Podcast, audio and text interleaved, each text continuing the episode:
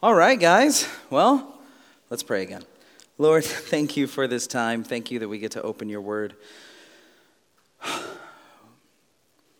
We are all people who are made in your image.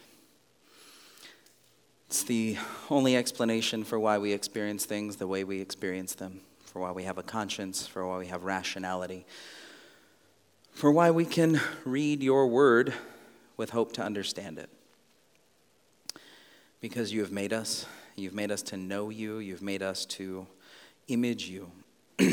Being made in your image, we have the responsibility to reflect you to the world. And you've given us your word as a guide to do that.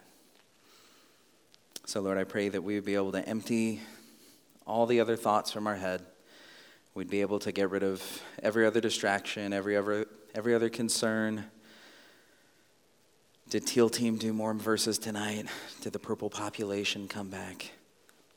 All those things. Just put everything aside, and I pray that we be able to focus on you, on your word, your truth, and that you would open our eyes, open our hearts to receive, to love, and to live your word.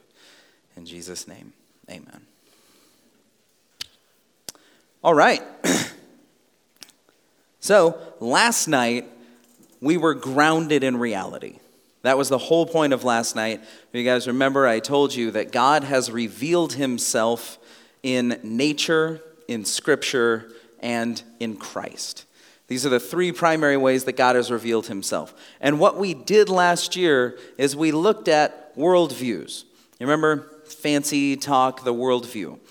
Everybody has a worldview. Everybody has to have a set of beliefs in place before they examine any evidence. Without these beliefs in place, you have no standard for what is possible, desirable, impossible, fantasy, fiction, any of that. You come with a set of beliefs. And we looked at how that worldview is grounded ultimately in an ultimate authority. You have to appeal to one ultimate standard to justify your worldview about reality and knowledge and the way you should live in this world what is good, what is right, what is sinful. And those two standards were either man is the measure of all things or God in the Bible is the measure of all things. I don't know if anybody thought more about that and thought, well, hey, that's a circular argument. That's a fallacy in logic. Anybody? Was like, That's begging the question, good sir. Nobody had that? Well, all right, you guys rock. Okay, so begging the question is I don't know how many of you have seen, I'm to get in trouble for this. How many of you have seen Big Daddy with Adam Sandler? You remember he. T- only my generation. There's a movie you don't need to see, but there's a scene in it where an irresponsible adult gets ready to try and adopt a six year old, and he's playing it. The six year old is playing a card game with some of his friends. And the six year old's like, I win. And the guy is like, No, why should you possibly win the game? And he goes, Well, because I win. And he's like, What is the name of this game? I win. Okay, that's a circular argument. The kid is saying, I win because I win. You see the, the fallacy? He's not connecting it, he's not grounding anything. So if I tell you the ultimate authority that you should have for your life is God's word, why? Because God's word tells me you should. You see? That's circular. Do you guys get what I'm saying? It's God's word because the Bible says it's God's word. Well, here's the nature of an ultimate authority, and everybody does this, okay? Every ultimate authority has to be a circular argument. Because if I could go outside of my ultimate authority to prove my ultimate authority, guess what? It's not ultimate anymore. So if I tell you, well, no, no, no, okay, this is why I know the Bible is God's word, because over here in archaeology, we did this dig in Israel, and this is what we discovered. We discovered the Ketef Hinnom scroll, and it's like the oldest, and we saw the, the priestly blessing of Aaron. And I go, well, then archaeology is my ultimate standard. And ultimately, if somebody unearths something that contradicts what I think it should, then I'm like, uh oh. Or I say, uh, well, I know the Bible is God's word because the Bible describes this about the earth, and science tells me that that's true. Right? Then science is my ultimate standard. Of course, that's a fallacy because if I say science is my standard, that's really me, my own brain. Okay. But scripture, uh, everybody has to do that. If I ask you what your ultimate authority is, which you remember how to discover that, how do you know what you know? Eventually, if you ask that, well, how do you know that? How do you know that? How do you know that? you'll get down to bedrock, the belief you stand on to justify all your other beliefs and how you interact with the world. And you can't go any deeper than bedrock. You can't go any higher than your ultimate authority. It has to explain itself. And that's exactly what Scripture tells us about God. Have you ever heard this in the Bible? We call him the Lord Most High, right? There's a reason he's the Most High. There's the reason he's the one with the ultimate authority. If you go to Hebrews 6:13, when God tries to confirm to Abraham, not tries, he does. When he confirms to Abraham that he can be trusted the author of Hebrews tells us, For when God made the promise to Abraham, since he could swear by no one greater, he swore by himself. God is the ultimate circle. Really, God is the circle. And so you can't get any higher than God, so he had better be your ultimate authority. Otherwise, you end up in an infinite regress. Okay, so that's one. We also then talked about worldview coherence. Coherence, how something sticks together. If there's an internal contradiction, it can't be true. It disobeys the laws of logic, and that's something common to all of our experience. So, what we did is, I didn't, I didn't argue hypothetically with the unbeliever, somebody who doesn't have God as their ultimate authority, and I didn't say, well, look at this evidence and look at this evidence. Instead, what we did is I say, I'm going to take your beliefs about reality and we're going to test if it is coherent, if it's logical, if it's whole. And we discovered that man cannot explain on a purely materialistic, that the reality is just made up of matter and motion. You can't explain the laws of logic. You can't explain thoughts. You can't explain love. You can't explain morality. You can't explain immaterial things that we all run into. Reality is material and immaterial, and we saw how the Bible justifies that and one that I didn't bring to you last night, actually, uh, uniquely, the Bible describes how mankind can interact with the physical and non physical world. And we looked at Genesis 1, which I heard a lot of you saying that one tonight. In the beginning, God created the heavens and the earth, right? Very good. And so we know that God exists, and then the separate material world exists. But how does man, who's made up of matter, how does man interact with both of those? And in history, Plato, have you guys ever heard of Plato? Not Pluto, the non planet. Plato, the philosopher? Okay. So Plato had this concept he recognized. He's like, well, we're people, we're in a physical world, but there's also this reality, this, this realm of ideas. And so he understood the problem. He's like, there's immaterial and material. But Plato, what he couldn't do is he couldn't say why they connect, why man is able to interact in both. And so he, he had a rescuing device. We talked about those. He had a rescuing device where he said, Just give me this one. I don't have to explain why they connect. Just give me a myth. Just let me say that they, ex- that they connect somewhere. Well, you don't have to do that with the Bible. If you just go one chapter later in Genesis, Genesis chapter 2, this is zooming back in on the sixth day of creation. After we go through the seven days in Genesis 1, it backs up and zooms in on day six and we see a little more closely zoomed in the formation of man. In verse 7, it says, Then Yahweh God, your translation might say. You guys want to know a cool thing? Have you ever wondered, like, Lord, when it's in your Bible and it's all caps, but like L O R N D are all in caps? That means Yahweh. That's like the proper name of God. If it's just one capital L, it's just Adonai. It's just Lord. Okay. Then the Lord God formed man from the dust of the ground and breathed into his nostrils the breath of life, and man became a living being. Every other creation, God is just like, boom, exist, and they do. But with man, he forms him out of the dust of the ground, breathes into him the breath of life, and man becomes a living soul. And we know from the New Testament, Paul says that to be absent from the body is to be present with the Lord mankind is made up, our nature itself is immaterial and material.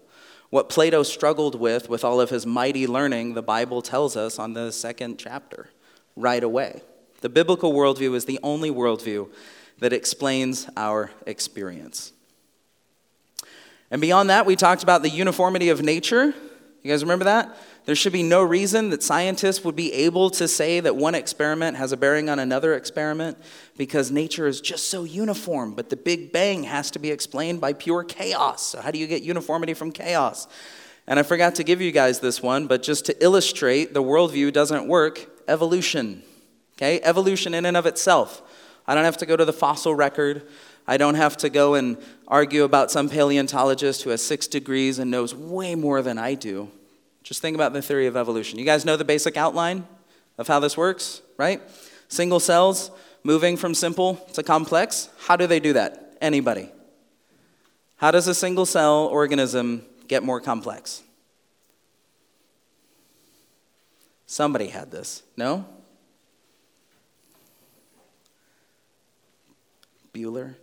Another movie you don't have to see. Okay. A single cell organism, when it's replicating itself, there will be an error in the copying mechanism, and some of its genes will be mutated. Is this sounding familiar? You get a random mutation. Most of these mutations are bad. And then that cell dies very quickly. That mutation is not passed on. But what happens if the mutation is good, beneficial, right?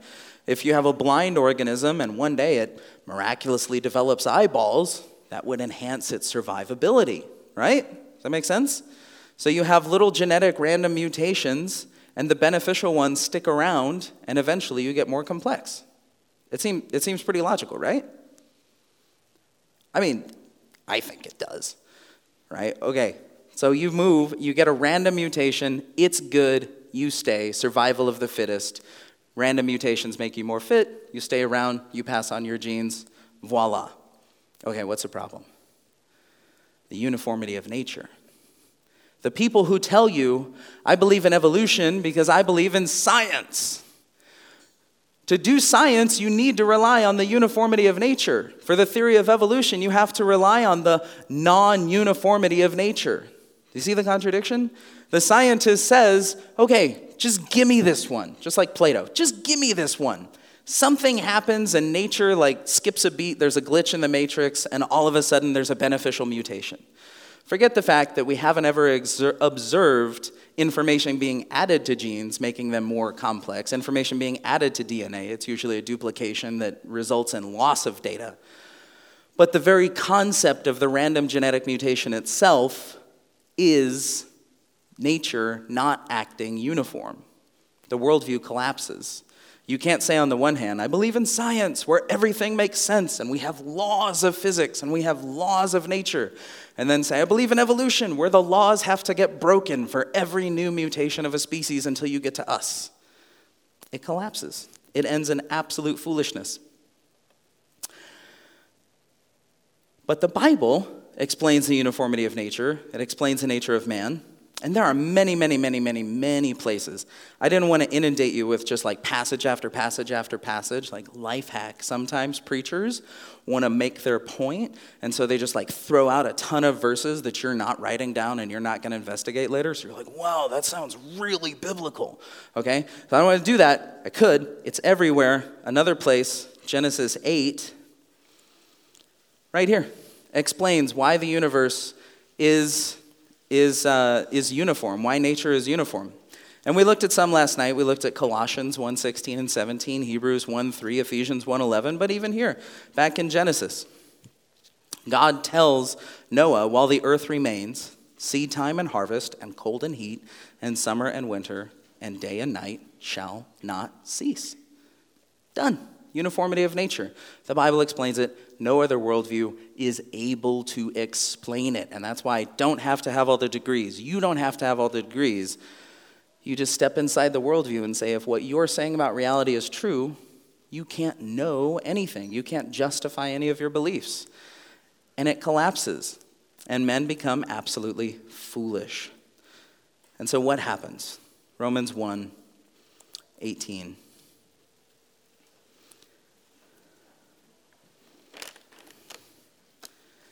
For the wrath of God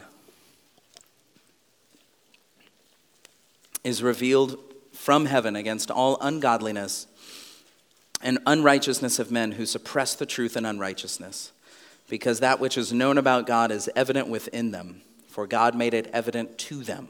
For since the creation of the world, his invisible attributes, his eternal power, and his divine nature have been clearly seen, being understood through what has been made, so that they are without excuse. For even though they knew God, they did not honor him as God or give thanks, but they became futile in their speculations, and their foolish heart was darkened. Professing to be wise, they became fools. And that is true for everybody who does not submit to God and what he has revealed himself about himself in nature. He has revealed himself in nature. But tonight we're going to look at how God has revealed himself in Scripture. How God has revealed himself in Scripture. Okay, I told you guys last night I'm not treating you with kid gloves. I'm not doing cartoons up here. We're going to bear our philosophical fangs and we're going to get into this, all right? So we're handling the problem, oh, that's your interpretation. Or the idea that Bi- the Bible is this mystical book and it's up for interpretation. Have you guys ever heard anything like that? The Bible's up for interpretation. What does that even mean? It's reader response hermeneutics and it's dumb. Okay, so here's the deal communication. We have to take a step back and look at our presuppositions, our beliefs about communication. the first, I'm sorry, that was awful, right in there. The first part communication happens. Communication happens. I know this seems really obvious, but just think about it. This needs, this needs to, to be belabored. Communication happens. Why did y'all show up here tonight at 6?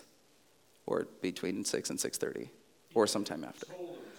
Boom thank you p fitz because you were told because the idea was communicated to you you know the reason i have a laptop is because men were able to communicate their findings because we were able to get through electricity exists to the making of microchips to the advertising of the price to the hey, you don't have to pay for it all now. Come get a laptop, Joey. My other laptop broke. And that's why communication happens. And so, in our experience, we understand communication happens.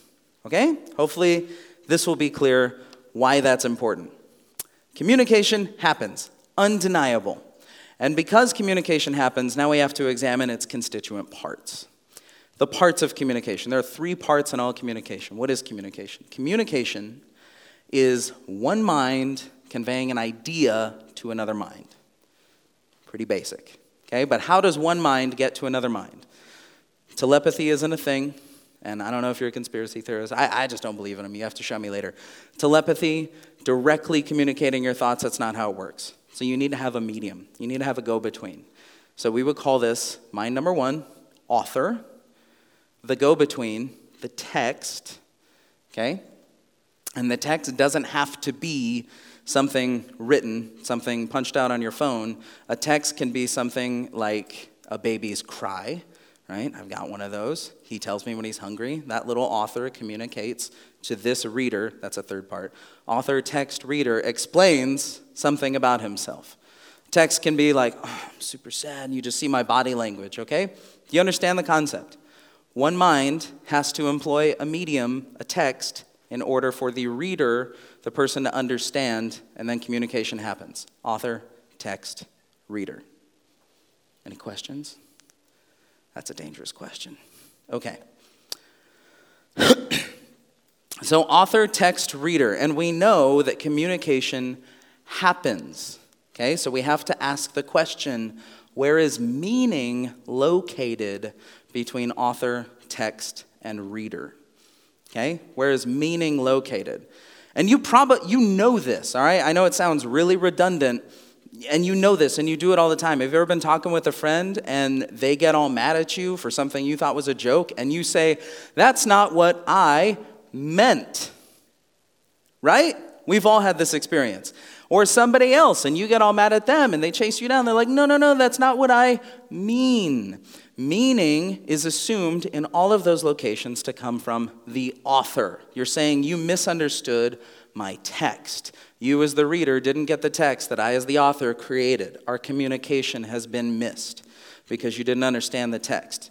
So there are really, if anybody goes to college and goes for a linguistic degree, an English major, you're going to run into crazy stuff, crazy literary interpreting, devices, things called deconstructionism.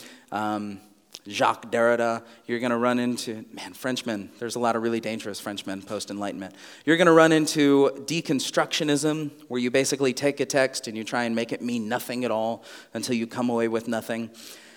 But the biggest ones that we're going to run into are the idea that the reader creates the meaning in communication, and the idea that the text is not derived from the author, which is weird.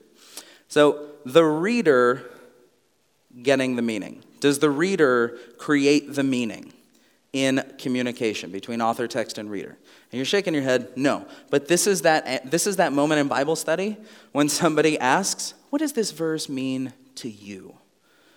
You guys ever seen that? Ever heard that? Anyone? Pastor Andy has probably never asked you that question because he loves you. But in other places, they might ask you, What does this verse mean to you? Or in our culture, what is your truth?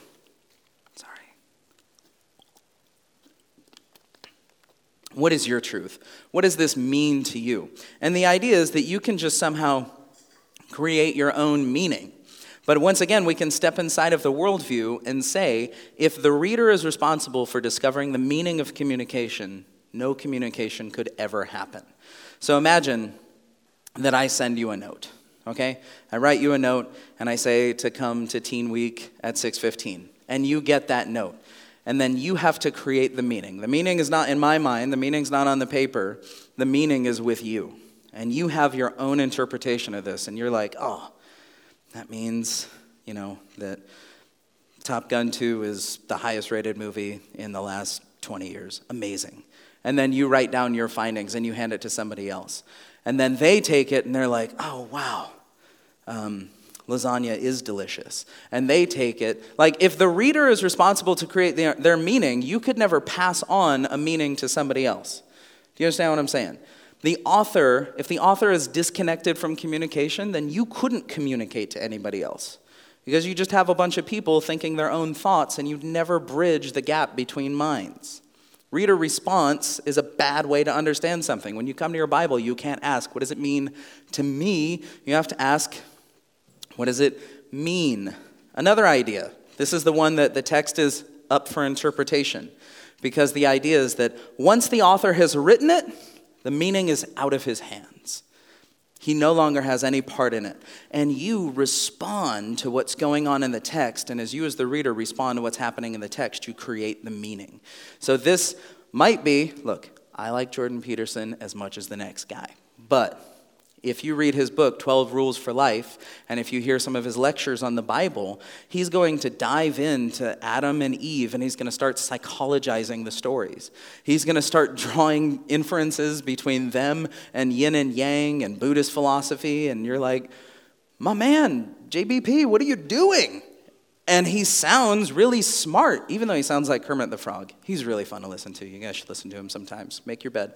But when you do that and you disregard what the author's original intention for the text is, you're going to miss the text because then that's just the creativity of the mind that's reading it, creating an entirely new text and communicating that to other people. Again, communication is lost unless you are hunting for the meaning from the author. And just to loop back, we all do this. You all send a text and you say, no, no, no, that was a typo. That's not what I meant. This is what I mean. We all intuitively know that meaning comes from the author. So, oh, another reason a text cannot exist on its own, just think about this.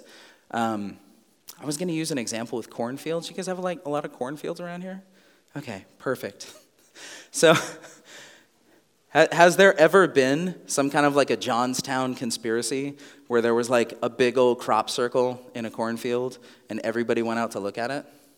M. Night Shyamalan was lying to me. Somebody saying, yes, yes, it happened. She's like, no, what are you talking about? Okay, imagine, imagine that one day, like, the corn is all ripe and everything, and then for some reason you're flying a drone and you see at somebody's cornfield all the stalks are bent at 90 degrees exactly. And they all create a pattern that says like g'day mate in the corn. And you're like this is the most insane photo.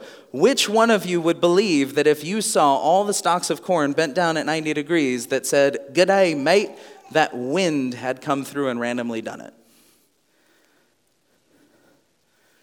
Okay, you need to go back to last night. No.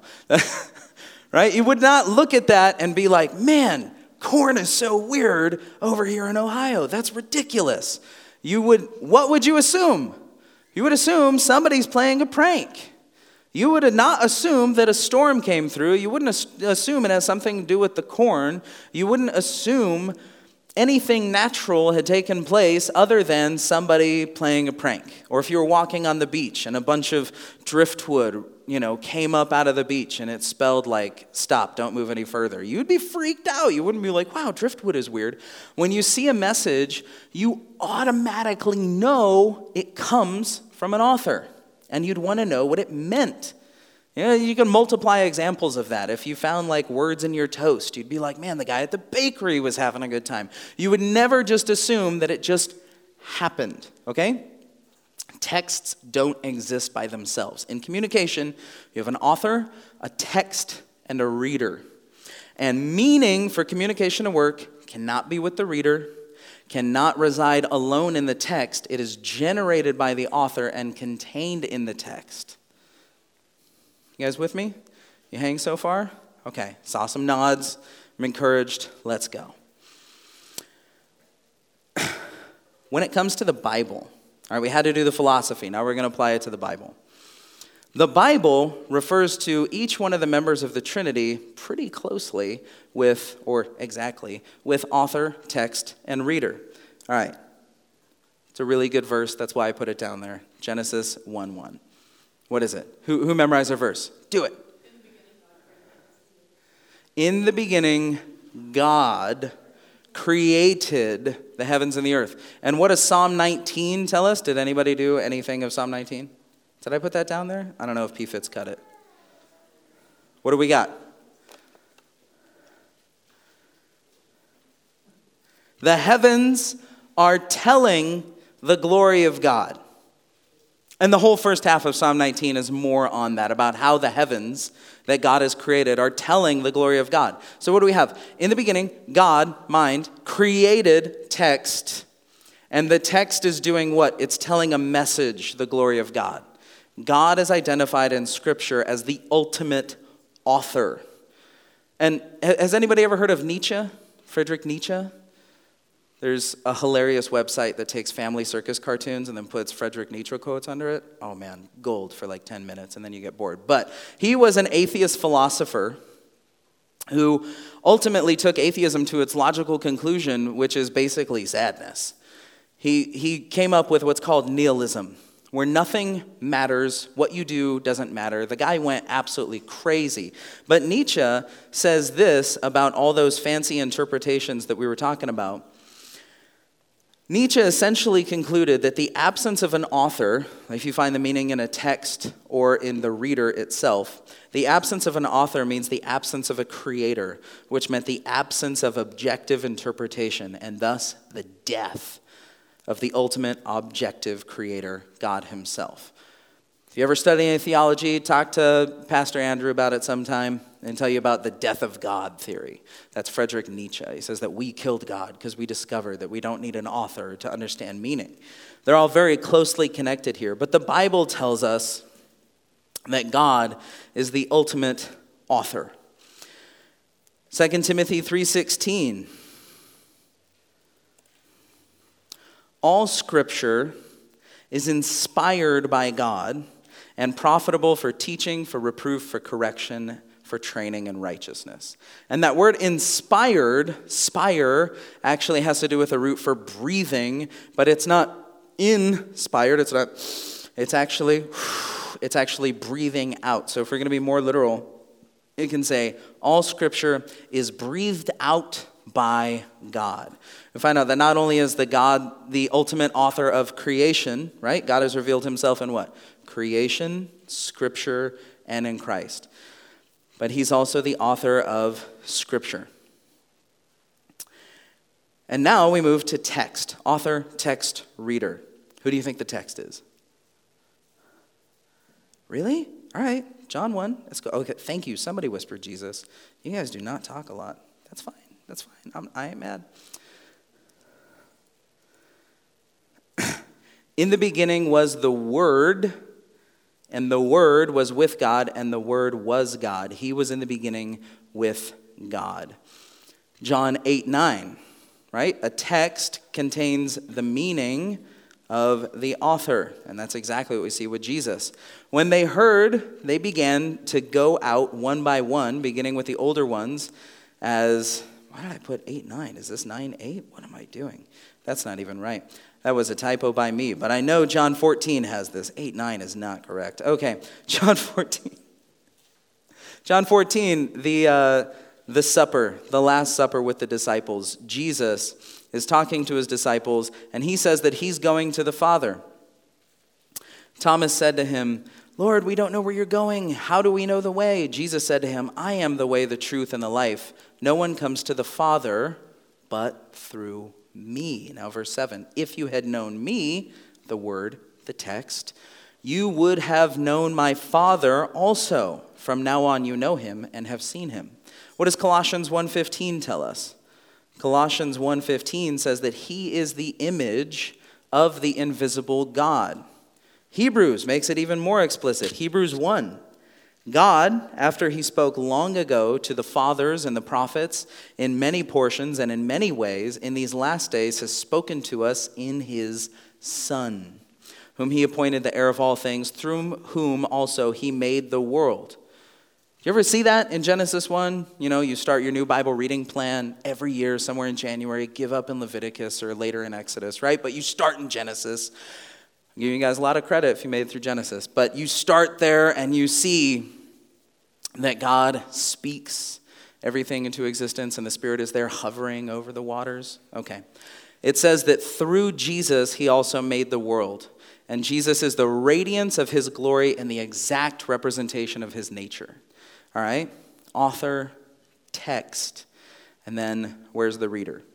The reader, the Holy Spirit, is shown to be the one who helps us understand these things. He is essentially the reader. Go back to the upper room in John 14, and we see in John 14, uh, 26, the disciples are obviously concerned because Jesus is going away and he's telling them he's about to die. He can't say it any more plain, and they're freaked out. And Jesus tells them these things I have spoken to you, in verse 25, these things I have spoken to you while abiding with you. But the Helper, the Holy Spirit, whom the Father will send in my name, will teach you all things and bring to your remembrance all that I said to you.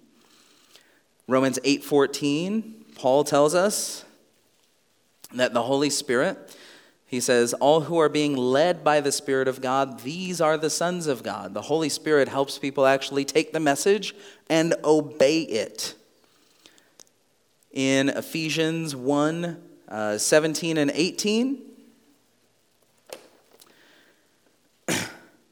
that the God of our Lord Jesus Christ, the Father of glory, may give to you a spirit of wisdom and of revelation in the knowledge of Him I pray that the eyes of your heart may be enlightened, so that you will know what is the hope of his calling, what are the riches of the glory of his inheritance in the saints. And that only happens when you get the spirit of wisdom and of revelation and of knowledge of him. So God speaks. He speaks in nature, he speaks in scripture, he speaks in his son. Jesus is the word, he is the image, the ultimate text of the Father. And the reader, the Holy Spirit, takes that text and applies it to men's hearts. And so, even all creation, all communication is grounded in the triune God of Scripture. What we're talking about with one reality this week, we're not talking about a general God is out there. I'm not arguing that just God exists. I'm saying that without the triune God of Scripture, without Father, Son, and Holy Spirit, communication that we all experience would be impossible. Communication itself is grounded in the very nature of the Christian God, uniquely.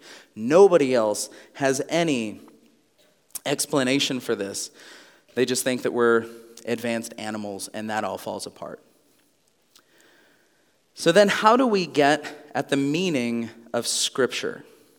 So, to get at the meaning of Scripture, and where does meaning reside? See if anybody stayed awake.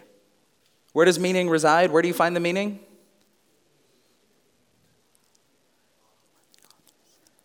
I'm just going to mouth it like I see some mouths going. The author, yes. the author decides the meaning. And so, to understand your Bible, we need to, real quick, run through the authorship of the Bible. The Bible itself is authored by God and man. Take a look at 2 Peter 1:21. Sometimes you'll get people who will come up and they'll give you this one.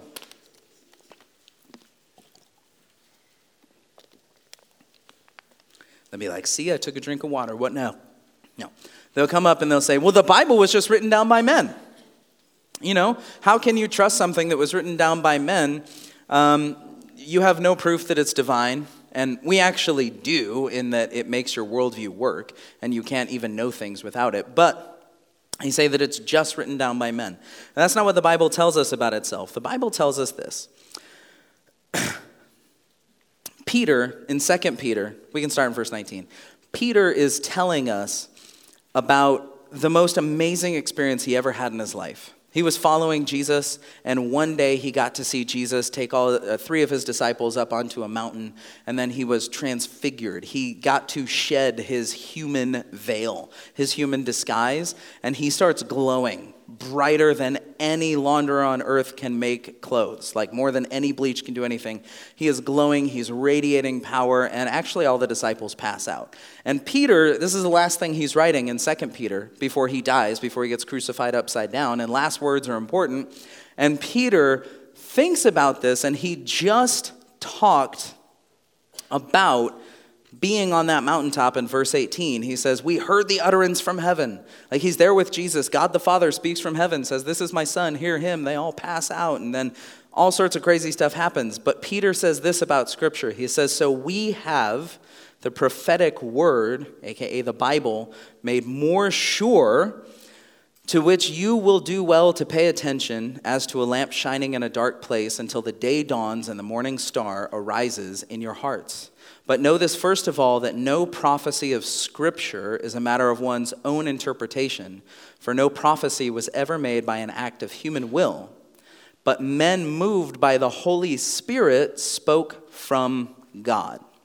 So Scripture itself has a dual authorship. It's not just God and it's not just man, it's God, the Holy Spirit, moving men to speak what he wants.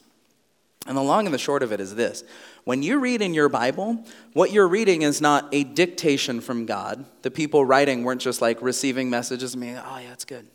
Uh huh, yeah, that's good, that's good, that's good. Because if you do that, if it's just God telling them what to say and they have no clue what's going on, the meaning is going to be really hard to find, you know?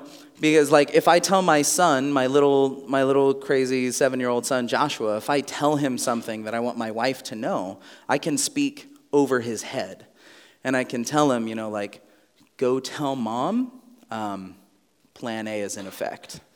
And he won't know what plan A is in effect, but maybe we talked about it beforehand. And so Joshua can be like, What does that mean? I'm like, It doesn't matter. Just go tell your mother. And so he runs and he goes and he's like, Mom, plan A is in effect. And she's like, oh, Okay, thanks.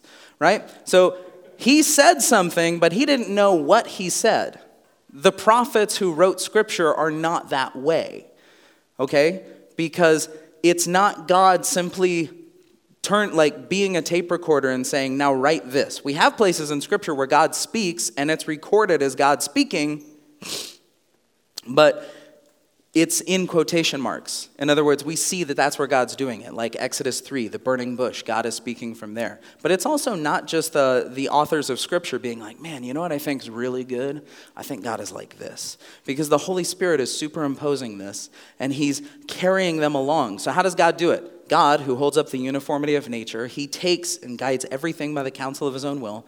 He takes these men who write scripture and he puts them in the exact time circumstance, with the exact language, in order to write the message that he wants to write.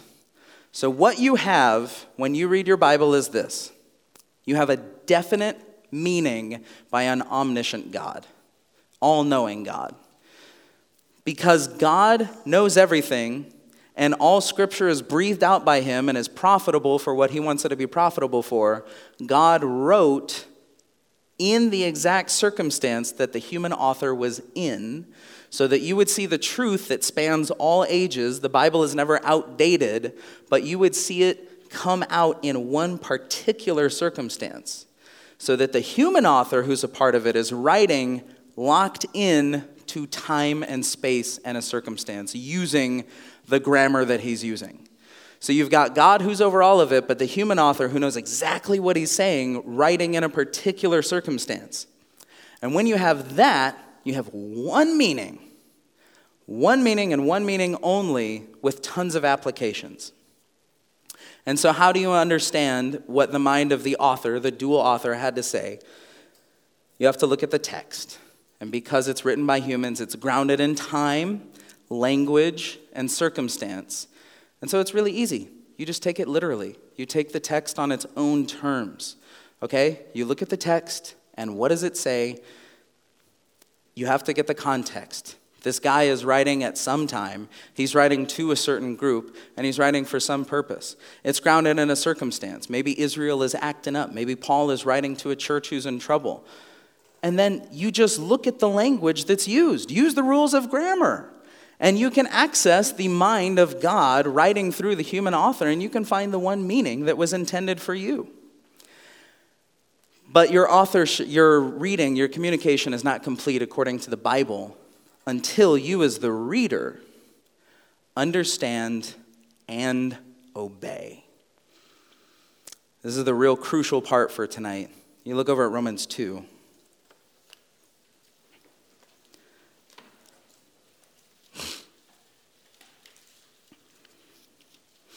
Romans 2:17 Paul is writing to people who have the Bible and understand it.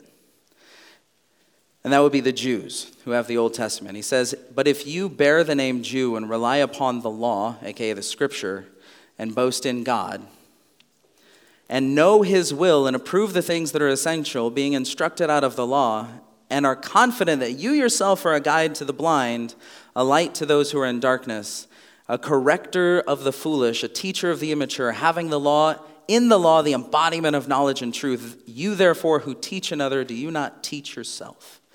You who preach that one should not steal, do you steal? You who say that one should not commit adultery, do you commit adultery? You who abhor idols, do you rob temples? You who boast in the law through your breaking of the law, do you dishonor God? And so, a very important principle of interpretation to be a consistent reader of Scripture is you have to obey. What's our one reality? Our one reality is this Proverbs 13 13. He who is disobedient to the word in the end will be in debt to it, but he who fears the command will be rewarded. To be disobedient to the word means that you can understand it. To fear the command, to obey it, means you can understand it. I can't look at my son and get real mad in his face and be like, Blue sleeps faster than Tuesday. Now go he would be like, well, that doesn't make sense. I can't just look at somebody and be like, ah! it has to make sense. To be disobedient or to be obedient, you have to be able to understand. And because the nature of communication, it happens, it's grounded in the Trinity. God speaks to be understood in time and history, and you and I are responsible to act on what we have read. And so, for you who grow up in church, you know the Bible, you've had it taught to you, do you obey what's there? Or, like Paul writes to these Jews in Romans 2 5, are you just storing up wrath for yourself in the day of wrath? When God will say, I gave you light, what did you do with it? I pray that God would make all of us not just hearers of the word, but also doers of the word. Lord, thank you that you've revealed yourself so clearly in nature. You've revealed yourself so clearly in Scripture. I pray that you will keep us all safe for the rest of the evening and that we wouldn't just immediately forget about these things, but Holy Spirit, that you would drive them home to our hearts. For every place that we are not obeying the word, that we are acting as if it doesn't matter if we're obedient to the word or not, I pray you will put that conviction on us that we're in reality. And we can no more get away with disobeying you than we can with jumping out of an airplane and expecting to live when we hit the ground. We live in one reality revealed to us, and I pray that we would hear it and obey it. In Jesus' name, amen.